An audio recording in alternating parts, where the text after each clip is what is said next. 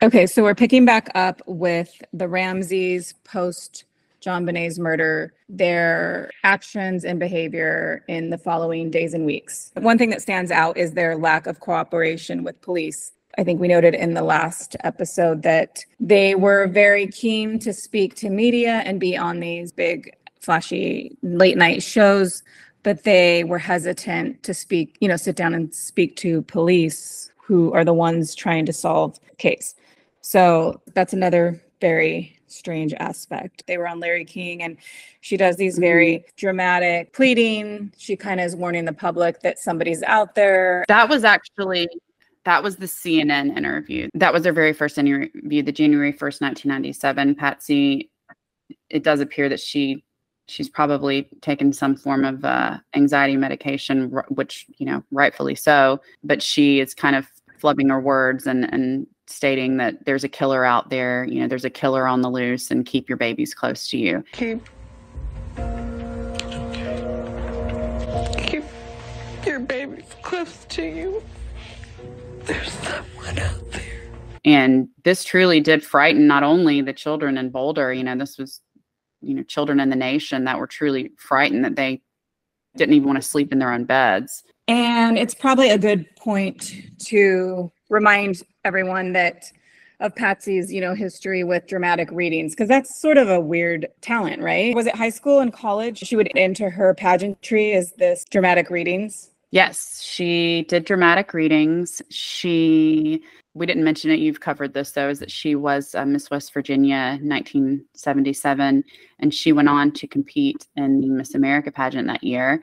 And she actually won a talent scholarship for dramatic reading, but she was known in her pageants uh, during the talent portion. That is what she was known to do, is to read, uh, to do the readings. And uh, she was you know she was good at writing. She had a degree in journalism. So yeah. You know my notes show that these interviews they were doing were conditional. What does that mean? Yes very conditional the police were very frustrated because they wanted to solve this case and the ramseys claim and still claim that they immediately came under suspicion because they always look at the parents, but they just wanted it to be us from day one.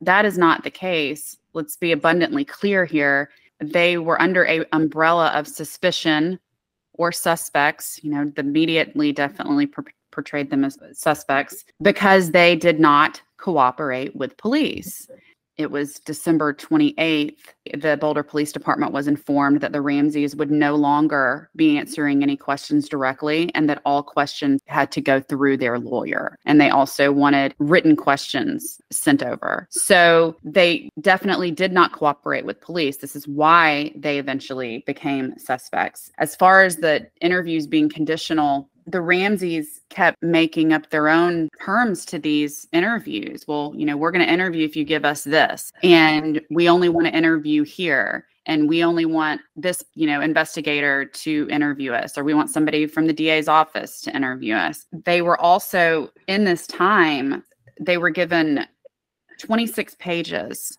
of police reports and statements. So they wanted the police reports. They wanted copies of the ransom note, copies of the practice ransom note. They also received photographic negatives uh, of evidence that the police had. So these were all conditions that they made. Okay. And so they received these items. Okay. Well, now we'll sit down with you. You know, they were afforded a lot that most US citizens would not be given. I mean, special treatment is so obvious here, right? They honored all of these conditions to get them to sit down when really a parent in this position would be doing anything they could to help the people who want to, you know, find the killer. So that everyone is clear here, this was the district attorney's office who provided okay. them with this information. Oh, really? Correct. Yes. The Boulder okay. Police Department was very much against this. They did not feel supported by the district attorney's office and the, the DA's office were the one giving them these items. Well, I think that's a, an important detail here because hopefully I touched upon it in some of these other chapters, but like maybe people aren't aware of the discord between those two because, you know, so many, like we have the resignation of, I forget his name. What's his name? Um, he resigned from the Steve Tho- case. Steve Thomas. Yeah, so these these investigators, they had all the right intentions, but they did not feel supported, and they also felt like there was a lot of corruption inside the investigation. And he was just like, I can't be a part of this, right? Like, I with clear conscience, I can't be a part of this. Correct. I'm so glad that you highlighted his resignation letter because still to this day, I read it again and it's just, it's a very emotional read because he poured his blood, sweat, and tears into that case, as did many, many of the investigators on the case. And they felt like their hands were tied. You know, the DA's office is supposed to be working hand in hand with the police department. Their goal is to find the bad person, um, put them away, let justice be served.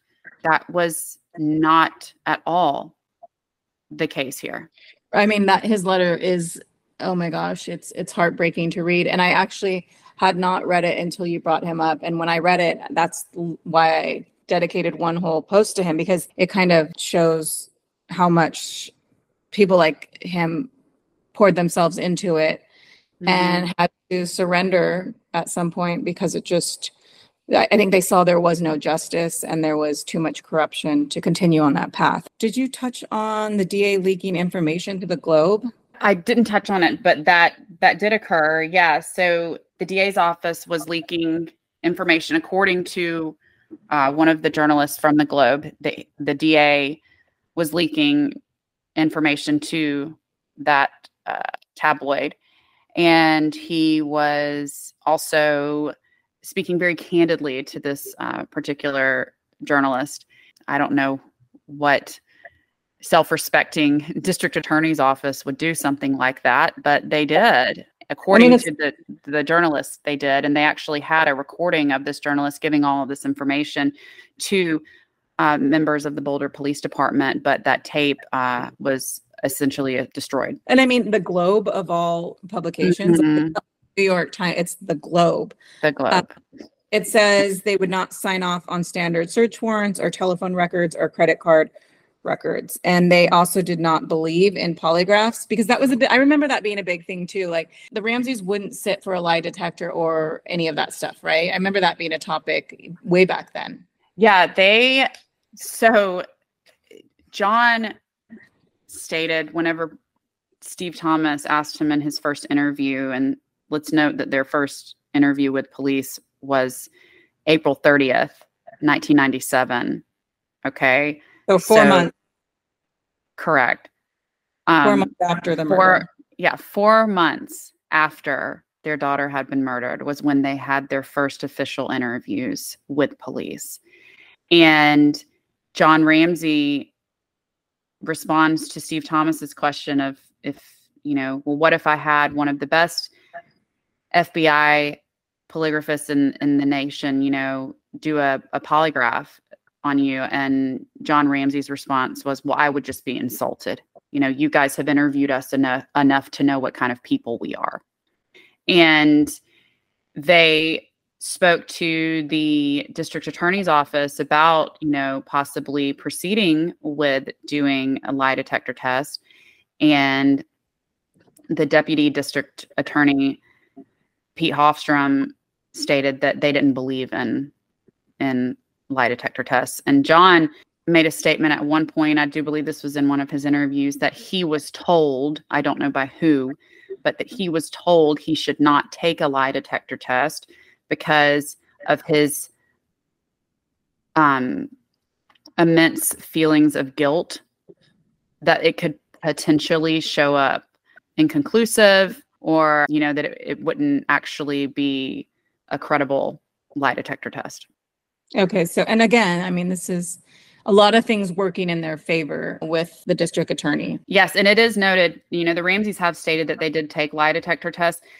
Well, they very well could have. They did hire their own uh, polygraphist. So, I mean, in this, uh, polygraphist came out and said that they eventually tested negative for deception. But this person was also asked if the Ramseys had to take a drug test prior to the administration of the test, and they did not have to.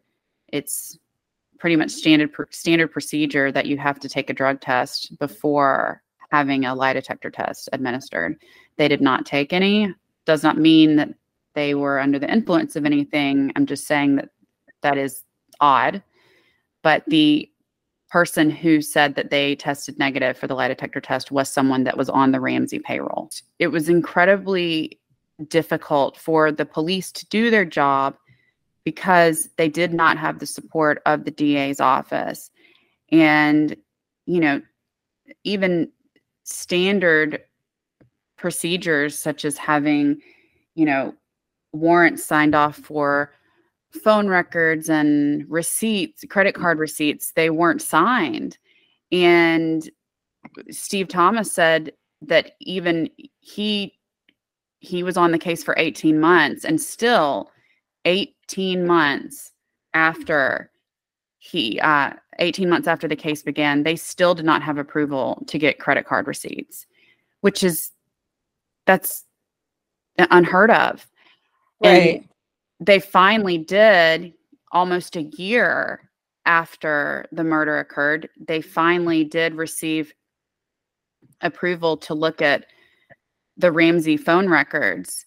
And what they were given was they were able to look at activity on John's cell phone and actually see the call logs from I believe it was December 1st to December 27th of 1996. And what's very interesting is that when they were looking at the cell phone activity on John's cell phone, they noticed activity in the months of August, September, October, and November of 1996. But then when they were looking at any activity in December, all of the activity was completely gone. There was none. Again, there's other instances of this sort of special treatment where they let Patsy Ramsey's sister into the house wearing the Boulder police jacket, right? What I think when you and I first spoke about her sister going into the home, you were just blown away by that. That is that's just un, that's unheard of. It was the 28th of December, so it was 2 days after the homicide occurred. She was allowed to put on a Boulder Police Department jacket and walk into the home and carry out loads and loads of items from the home, suitcases even, duffel bags. There's no way of knowing what was in these these boxes and bags and just stuffed everything in a patrol car and she was able she was there for hours And it's an active crime scene. Like this an is an crime, active crime scene correct yes and she's removing like large quantities of items from the house. Like it's so crazy. And so was that captured on on TV? Like was that did people talk about it then? i'm not certain if they did back then it it would it, she does appear to be a you know a member of the police department because she's wearing the jacket so i'm i'm sure that at first people just assumed that she was. You know i only learned this through individuals that i have worked with uh, researching this case and i was absolutely floored. I don't think that it was made i don't think that it became public knowledge not for quite some time probably not until steve thomas mentioned it in his book. I mean she even took their passports from the home. You know that's just, just crazy. And i'm not certain if you did mention this as well. I'm not certain if uh, we can't 100% say that she was the one that john was speaking to later that evening but he did ask someone if they got his golf bag. We we would assume that it was her since she was the only one that went over to the home and was taking items from the home. But he And did it- make that statement. Again, it's, you know, an odd request two days or three days after the murder to be concerned about, you know, your golf bag in the home. And you know what I keep forgetting is like this, this all happened before social media. You know, nowadays, like all of these details, you can't get away with any of it. You know, you have like these internet sleuths who pick up on everything. So back then you're depending, you know, if you see a woman going in with a Boulder police jacket, it's, you're going to take it as that. It was before all of these citizens were in Mhm. on solving the crime, you know, and I think we forget that it was, we were just trusting these news up to tell us, you know, inform us Yeah. about, it was a different time. And maybe we can jump to some of the inconsistencies and the lies through the years that John and Patsy we're caught in statements, stories changing. I know them saying Burke was asleep, was he awake, reading to the kids, not reading to the kids. All of those things kind of changed through Yes. time, right? Correct. And these are they're little things, but these little statements they do matter, especially when they change early on. So when the first officer arrived on the scene, and this is according to his police report, when he arrived on the scene the morning of December 26th after the 911 call had been placed. This was Rick French Rick French's report. He stated that John Ramsey informed him that they had gotten home about 10 o'clock and that the kids were in bed about 10:30 and that later changed to them getting home at 9 o'clock and everybody being in bed around 9:30 that changed. It was stated another statement that was made which changed was john told officer french that JonBenét that he read to both of his kids and um, and then they went to bed. So he that was his statement initially. He then later that morning told Detective Arndt that he read to JonBenét that Patsy and Burke immediately went to bed. He read to JonBenét and then tucked her in. Then it changed to JonBenét fell asleep in the car on the way home from having dinner at their friend, the White's house that JonBenét fell asleep in the car.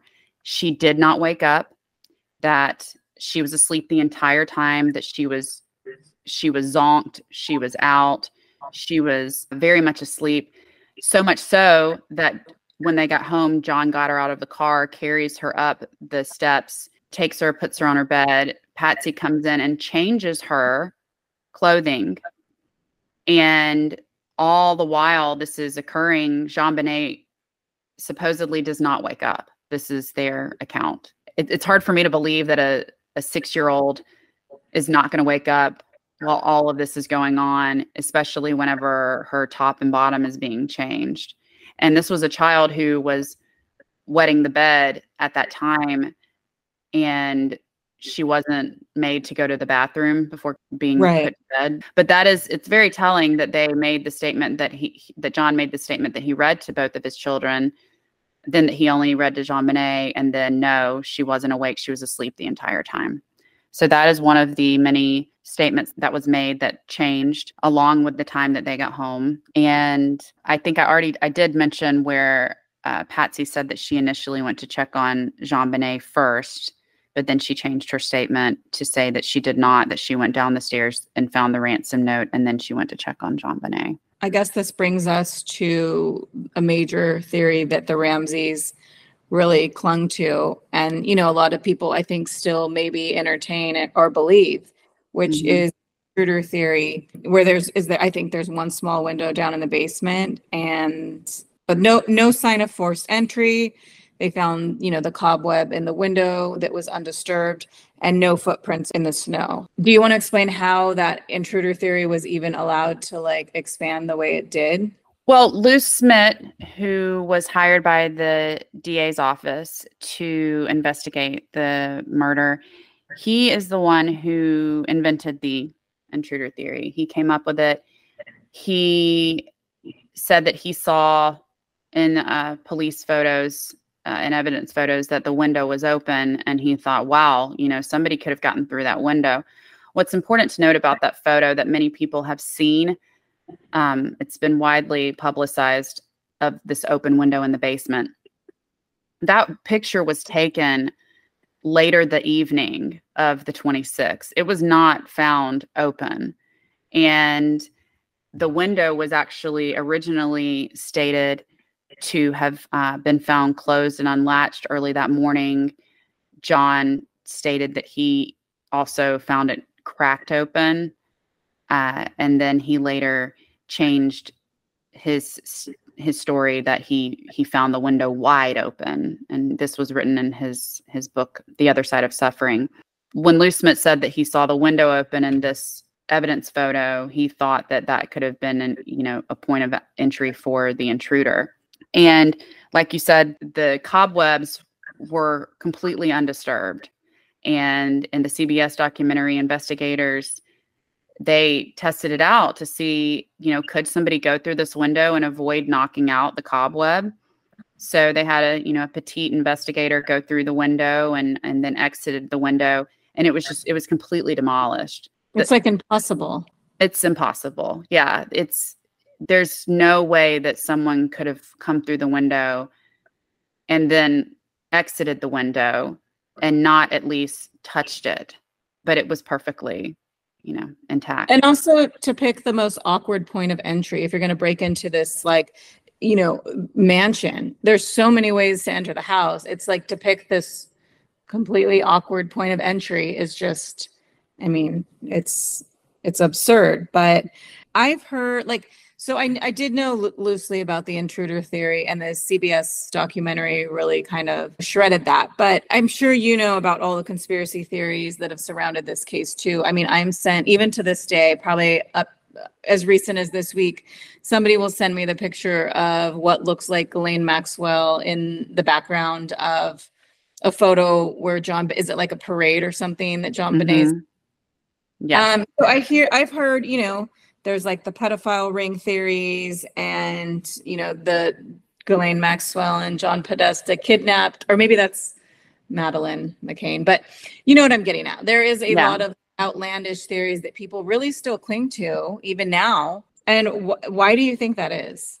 Why do you think that people go with the most outlandish and far fetched theories to explain this? Um, I think that, you know, we love we lo- America loves a good conspiracy theory, you know? And I'm all for them if if there's credibility, some credibility, right. some credibility at least to then, you know, want to maybe research it further to say, "Huh, there's a little something there," you know? And I completely agree as as far as um the Ghislaine Maxwell, what appears to look like Ghislaine Maxwell in, in that photo, it does look like her. And, and you know, it, it could be her. Right. Um, but she did get around. She got around. yes, this is very true. Um, but the you also have to look at the evidence in the case and and you know, looking at the intruder theory being debunked, you have to prove that there was an intruder in the home before you can actually entertain these conspiracy theories. I think that people want I think it's I think it's two things. I think it's the people do enjoy a good conspiracy theory and they this case it's very hard to look at without having your emotions involved. And I think for some people that they would rather entertain something very, very far fetched occurring than an actual more uh, simplistic answer to the events that occurred that night. And I think that they would rather do so because it's unfathomable to even think that this homicide could have occurred by a member of the family. I agree. I always refer to it as quality conspiracies. Like I, I am totally willing to entertain them as long as they're oh, for sure, yeah, for right? sure. And it has to be there. it has to have some credibility to it. So, but I do think what you're saying is sort of that. That's an interesting point. Like maybe there's a detached aspect to entertaining the far-fetched conspiracies because the reality you know in in the evidence is so gruesome and and horrific to imagine that somebody in the family you know could have done this and then stayed up in those early hours to figure out a way to hide and lie about it and then that goes on for you know decades exactly so so let's get into you know because you did speak to judith phillips Yes. And, and you can you I'm going to let you explain who she is and what she's like and sort of the her take on, you know, cuz she was close friends with Patsy. So she has a more intimate view on this whole thing, you know, these people involved and the story touched her directly. So what was your experience with her like and what does she what information did she provide you with? So, yes, I had the the privilege of getting to meet with Judith and her husband, uh, Doc Miller, who's actually he's a handwriting expert himself. And Judith was kind enough to welcome me in, into her home and uh, agreed to meet with me. And she, Judith, was friends with the Ramseys. She met them when they lived in Atlanta before they moved to Boulder. And then she actually moved to Boulder with her husband. And then the Ramseys moved there uh, when Access Graphics, when the headquarters for Access Graphics uh, was in Boulder.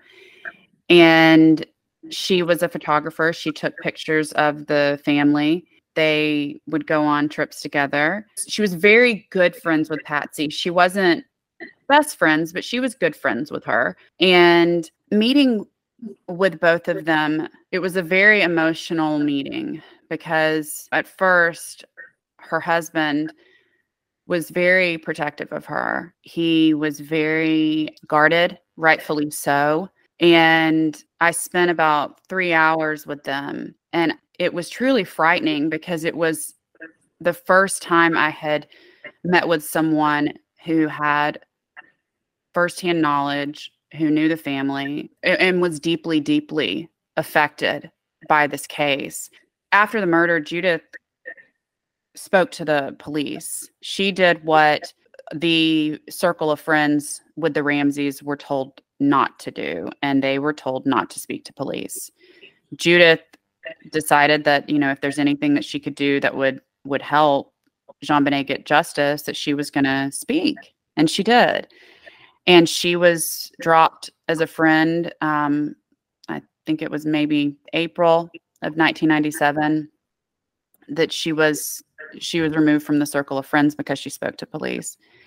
And so she shared her story with me and and her husband did as well. It was just very hard to to hear what they've been through, the pain that they have gone through. Her daughter was so frightened whenever Patsy went on CNN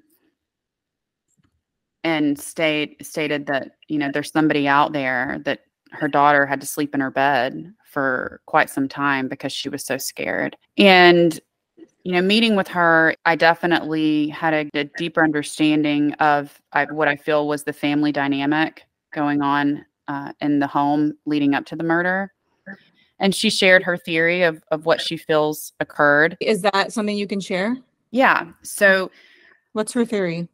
Uh, Judith feels that um, that she well she said that she initially i asked her i said did you initially think at all whenever the murder occurred when you heard about it did you immediately think that it was an intruder? And she said absolutely not. She said i i know boulder. I did not think for one second that there was some you know intruder or kidnapper roaming the streets that was going to kill you know children. She didn't think that for a moment. She she didn't have an exact theory on what she thought at that time. But after the murder occurred, she saw Patsy and, and Burke at one point. And after being around Burke and his demeanor and his behavior, it was then that she she felt that he had been involved she has stated this publicly before, but you know, she stated it to me as well that she feels that he he killed her accidentally and that in order to protect Burke that John and Patsy orchestrated a cover up that night and the following morning. And she said Burke he was he was the apple of their eye when he was born. He he got everything. He was they just adored him and sadly, when JonBenét was born, all of the attention that she got, and she, because I've said, you know, was it all of the attention? Was it more of the attention? You know, and she said it was all of the attention. That all of the attention that uh, that Burke got was then transferred over to JonBenét. She then got all of the attention, and he was kind of the odd man out that he was kind of a loner and that he was given everything a child could want, but he didn't really appear to be having much time with his parents. You know, his dad was off traveling quite a bit, and Patsy was busy with JonBenét on the, the pageant circuit. I asked her, you know, do you think, because many people have speculated that Burke is on the spectrum. And I, I asked her if she felt that was this something that did he seem to have behavioral problems, you know, through all the years that you knew him, that you'd been around him, or any problems at all with uh, that he just he was growing with and that uh, he she stated no that it was something that evolved over time after JonBenét had been born and that she did not see an affectionate relationship between the two of them. And she also went over the golf club incident that Patsy had mentioned to her which many people do know about. Burke had the summer of 1994 he got angry. And this was a few i believe a few days before or after JonBenét's birthday that he whacked her in the face with a golf club there was so much force that patsy felt the need to take her to see a plastic surgeon and no i think that her knowing about that incident and that her daughter had been and that judith phillips daughter had been around Burke when she would play with JonBenét, and she, and her daughter would see him have outbursts that frightened her. You know, after Judith saw his his reaction to her and his behavior after the murder, she then formed her own theory that he he was involved.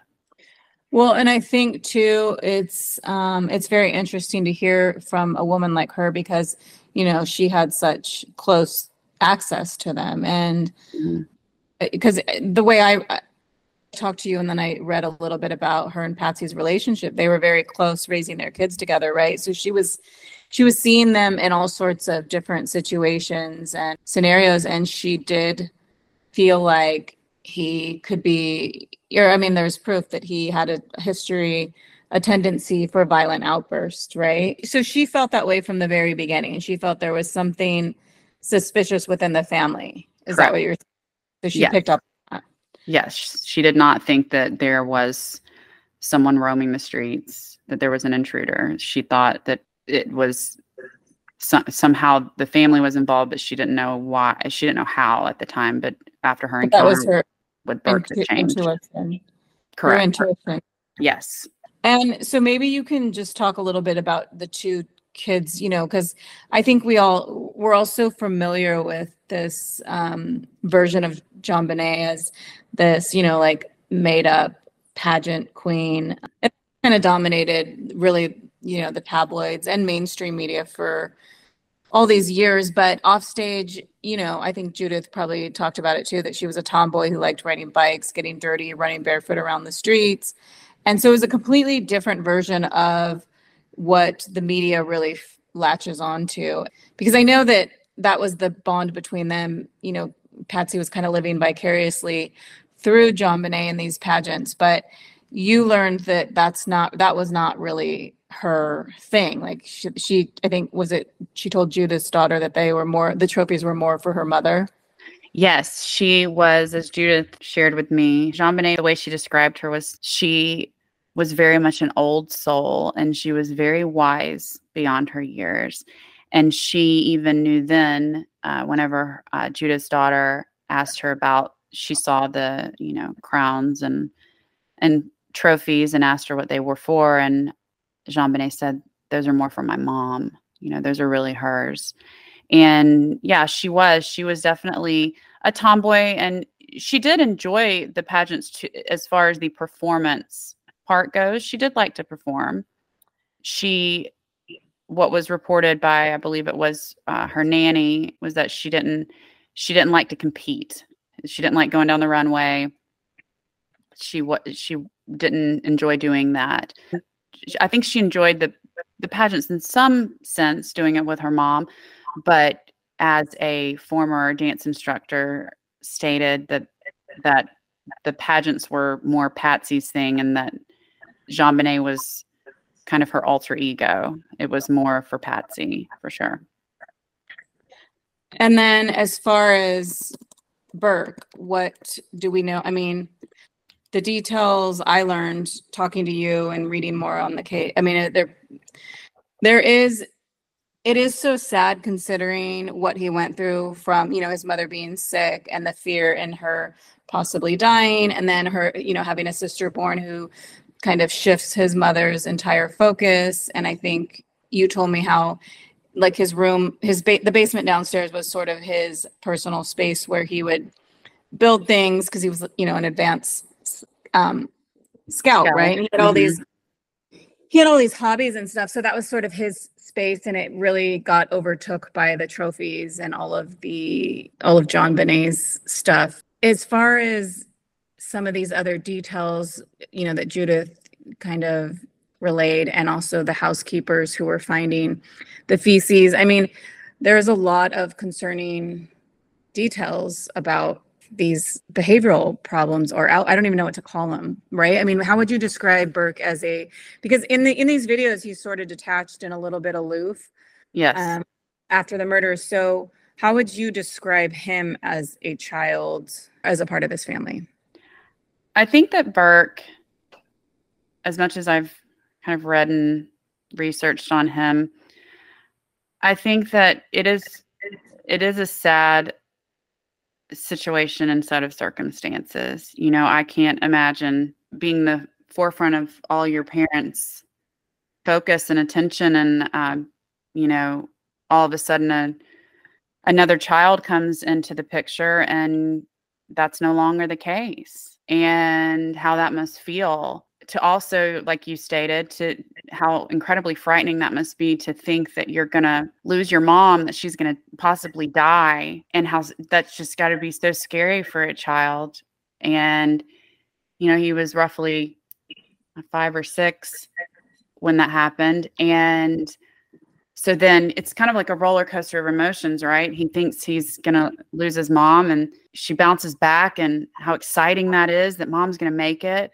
And then as soon as she gets better, she then wants to hit the ground running and get his sister on the pageant circuit. And then she's all of a sudden spending so much time with her. In a sense, he kind of feels like he's losing his mother again, I would imagine. During Patsy's first diagnosis with cancer, it was reported that he had smeared feces on the bathroom walls, and Patsy's mom asked the housekeeper to to clean that up. The housekeeper who was working for the Ramseys at the time of the murder, she informed the police that she had found a grapefruit sized ball of feces in JonBenét's bed. And investigators, when they were searching JonBenét's room after the house had been cleared and it was deemed a crime scene, they found a, a pair of uh, pajama bottoms, I believe it was, that had feces in it. And they also found a box of candy that had been given to JonBenét and it had feces smeared on it. So I don't think that JonBenét would have done that or either of her parents. And there was only one person who had a history of smearing it on the bathroom walls. So there are definitely some behavioral problems there. But Burke was very smart. He he was a loner, but he was very smart. He was a very advanced Cub Scout. He won Camper of the Year in 1995 at summer camp. He also took sailing lessons every day that summer. It did appear that there was a sense of sibling rivalry, jealousy between he and his sister, or at least on his end. And Judith didn't really sense that they were emotionally connected. Okay. Yeah. I asked her if she saw a bond between the two of them, you know, because you do see pictures of them where they appear to be, you know, they got their arms around one another and that could have been genuine. Uh, You know, a lot of the times parents are taking pictures of their kids and you, you know, get close and, you know, hug, hug your sister, hug, hug your brother. So, so I don't necessarily know, but um, by her account, she didn't see much of a, of a bond. No. I feel like there's a couple points we should touch on before we wrap up. And I do want to mention that at the end of this, I will direct everybody who still has questions or they want to, you know, talk about, discuss this whole thing.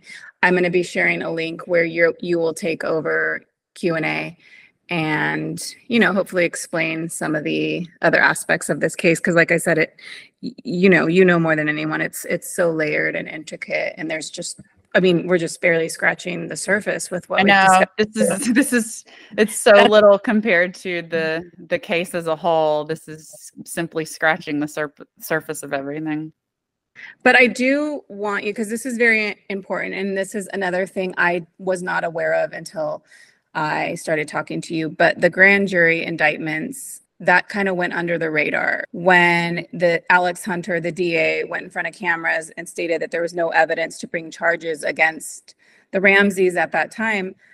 We were led to believe that that's what the grand jury decided. So do you want to explain how that was sort of a, well, not sort of, that was an, you know, that was a manipulated um, version of what happened because they did vote to indict them and he went against that. So I, Yes. yeah, I think you could probably just touch on what those charges were and how that happened. Yes. So it was Alex Hunter, you know, a, gr- a grand jury convened for 13 months and they finally uh, came to a conclusion that Alex Hunter went in front of cameras in the world and he stated that he, his team did not have any reason to bring charges against anybody who has been looked at in the case. So that you know, anybody would assume hearing those words that the grand jury must not have come back with any indictment charges, right? I mean, that's what it sounded like. So that's what everyone thought. That's what the public thought for years until 2013 a reporter for the daily camera in boulder he went to court because he had it under good authority. He had been told that the grand jury did vote to indict and he went to court. Shockingly a few of the bills were given to the public and what we came to find out was that the grand jury did vote to indict on at least two charges that we know of and two of those charges are for child abuse resulting in death the other two charges. Note when i say two charges there's one charge for child abuse resulting in death for patsy and one charge for child abuse resulting in death for john. And then the same goes for the other indictment charge which was for accessory to first degree murder. So both john and patsy the grand jury voted to indict both john and patsy on those charges as well. Both of these essentially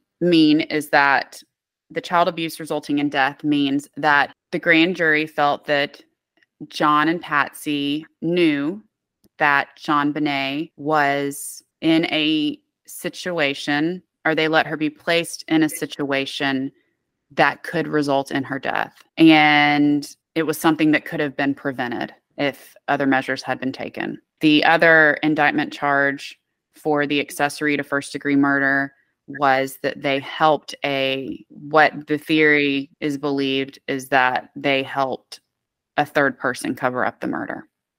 And that is all information we, that nobody was aware of at that time, right? No, no, everyone assumed that they did not vote to indict. And the thing about this is, it is virtually unheard of for a district attorney not to sign off on true bills.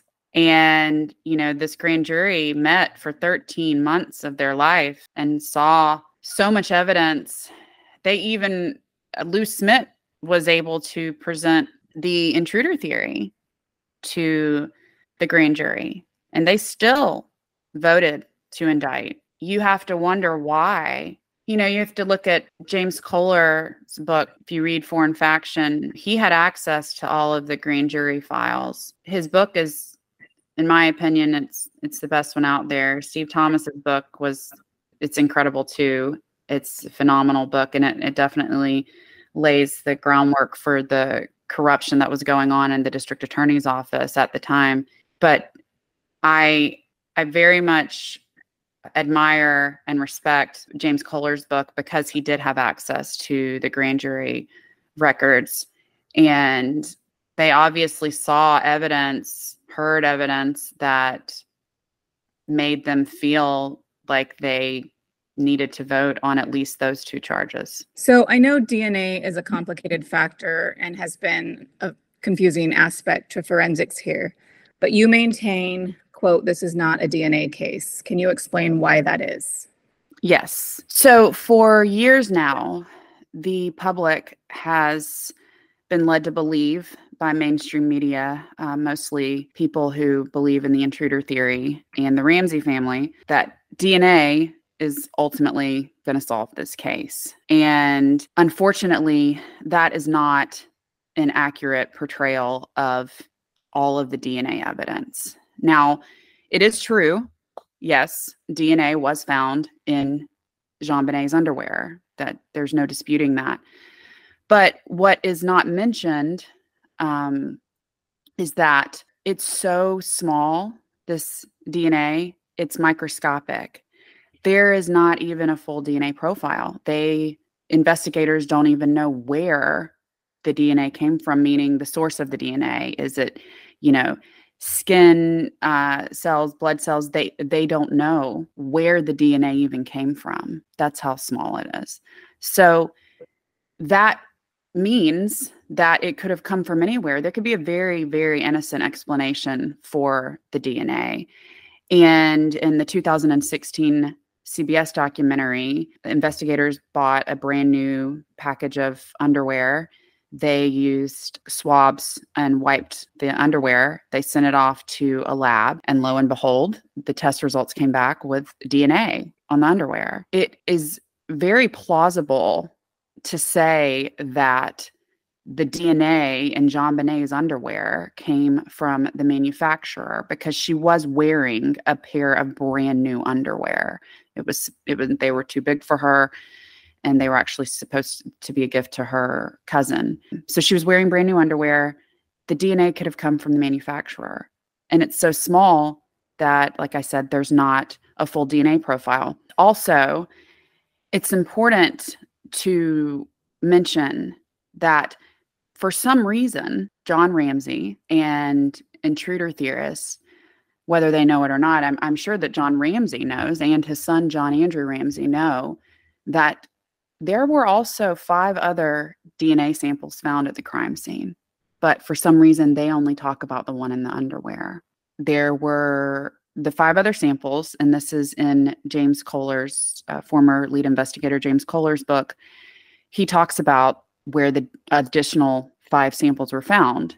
And I'll share that with you now. There was uh, one sample under JonBenét's fing- the fingernails of JonBenét on her left hand, and this was a male DNA sample. There were two samples found under the finger her fingernails on her right hand, and this was a uh, male sample and a female DNA sample.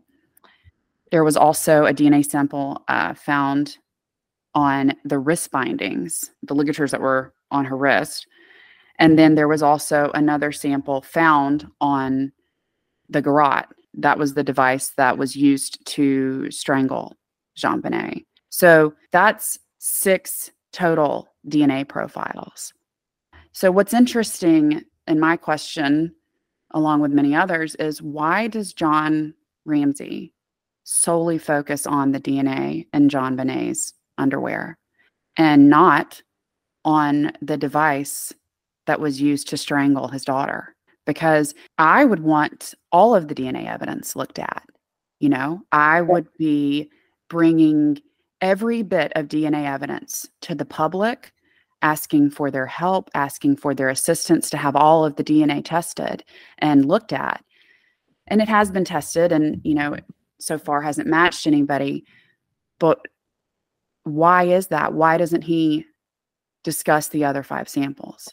Is it because it's a pretty crazy theory to ask the public to believe that there was a there were a total of six separate intruders who came into his home and stayed there for hours and they didn't leave any additional forensic evidence of themselves. None. Absolutely none. Because that's a pretty crazy right. uh, idea to think that six intruders came into the home. They somehow knew that additional family members weren't going to be there over the holiday. They somehow knew that their dog was not there. And they all came in through this window that John believes is where the intruder came in. And they entered and exited the, the window and they didn't knock out the cobwebs. It's a pretty crazy theory. It's just interesting that he only talks about the DNA in the underwear. And one can maybe assume that he solely focuses on that particular sample because it fuels the idea that some pedophile intruder killed his child when there's actually a very simple explanation. And all of this DNA, like I said, it's not just the DNA in her underwear, it's all of the other DNA samples found. They're very, very small. And the DNA that was found in her underwear, it actually barely made it into the national DNA database. There needs to be a minimum of 10 genetic markers to go into the database. And it had nine to begin with, this particular sample. And then later, years later, it was stretched. They were able to stretch out the ninth marker to 10, and then it finally went into the database. Another topic uh, about the DNA that I'll wrap up with is John Ramsey last year went to CrimeCon and he spoke and he fielded questions from the, the audience. And at the end of his um, his speaking segment, he announced that they they were debuting an online petition to push the governor of Colorado to release the DNA that the Boulder Police Department has, the sample in JonBenét's underwear, and to remove it from their custody and allow it to go to an independent lab for genealogical testing. What's interesting is John, I would think, would know that they can't even do genealogical testing because there isn't a full DNA profile. There needs to be a full DNA profile, and this is required for successful genealogical testing. So there needs to be 20 markers. This particular sample only has 10. So it's insufficient. And it's also thought to be a mixture of two or more people. That's how small it is. And for some reason, John keeps pushing for this testing. And I would think that he already knows that it's it's not going to yield any successful results. Right. Well, I'm so glad you explained that because that was one thing I had a really hard time. I mean, I understood it after conversations with you, but it was a hard thing to put into writing. So thank you for breaking that down so succinctly. You're welcome. But I just wanted to end with what you hope because the way I kind of came to understand it is how keeping this story alive is really kind of brings profit to the you know these news outlets that kind of revive the story every year around rating sweep and stuff but and i'm going to let you answer anything that hasn't been covered here i'm going to direct everyone to you but i just want to know what you hope to accomplish with discussing this and bringing awareness to the things that you and the people you've spoken to? What do you hope comes of this? Sure, thank you. Ultimately, I hope that she gets that JonBenét gets the justice that she deserves. It's been almost 27 years. I think that she deserves to have the truth about the circumstances surrounding her murder to come to light. And I think that the people who have been accused of being involved in this homicide, who the finger has been pointed at, the Boulder Police Department, who have been slandered left and right for their work on the case when they actually did a pretty phenomenal job. Uh, the FBI even complimented them on their work. I think that it's just time for her to receive justice. The public needs to be educated on a great deal of the evidence that they don't know about. So I would just highly encourage that they read both of the lead investigators' books on this case, watch the CBS documentary, read and uh, Louise Bardach's Vanity Fair article because it was phenomenal, as you as you know, and just do some digging. It's hard to do because there's so many circumstances in this case that point in other directions, but it all leads back to one thing. And I will cover this on my my page about the ransom note because that is the biggest piece of evidence and it it points to one person who wrote it. Right. Okay. Well, thank you so much for everything that you've exposed and informed me on. I have, you know, a new um, knowledge of the case. And I hope that everyone listening does too. Thank you so much. I, I greatly, greatly appreciate it. And like I said, I'll link everybody over to you and you can share um, reference points and all, all of the missed um, topics that we didn't get to today. All right. That sounds great. Thank you.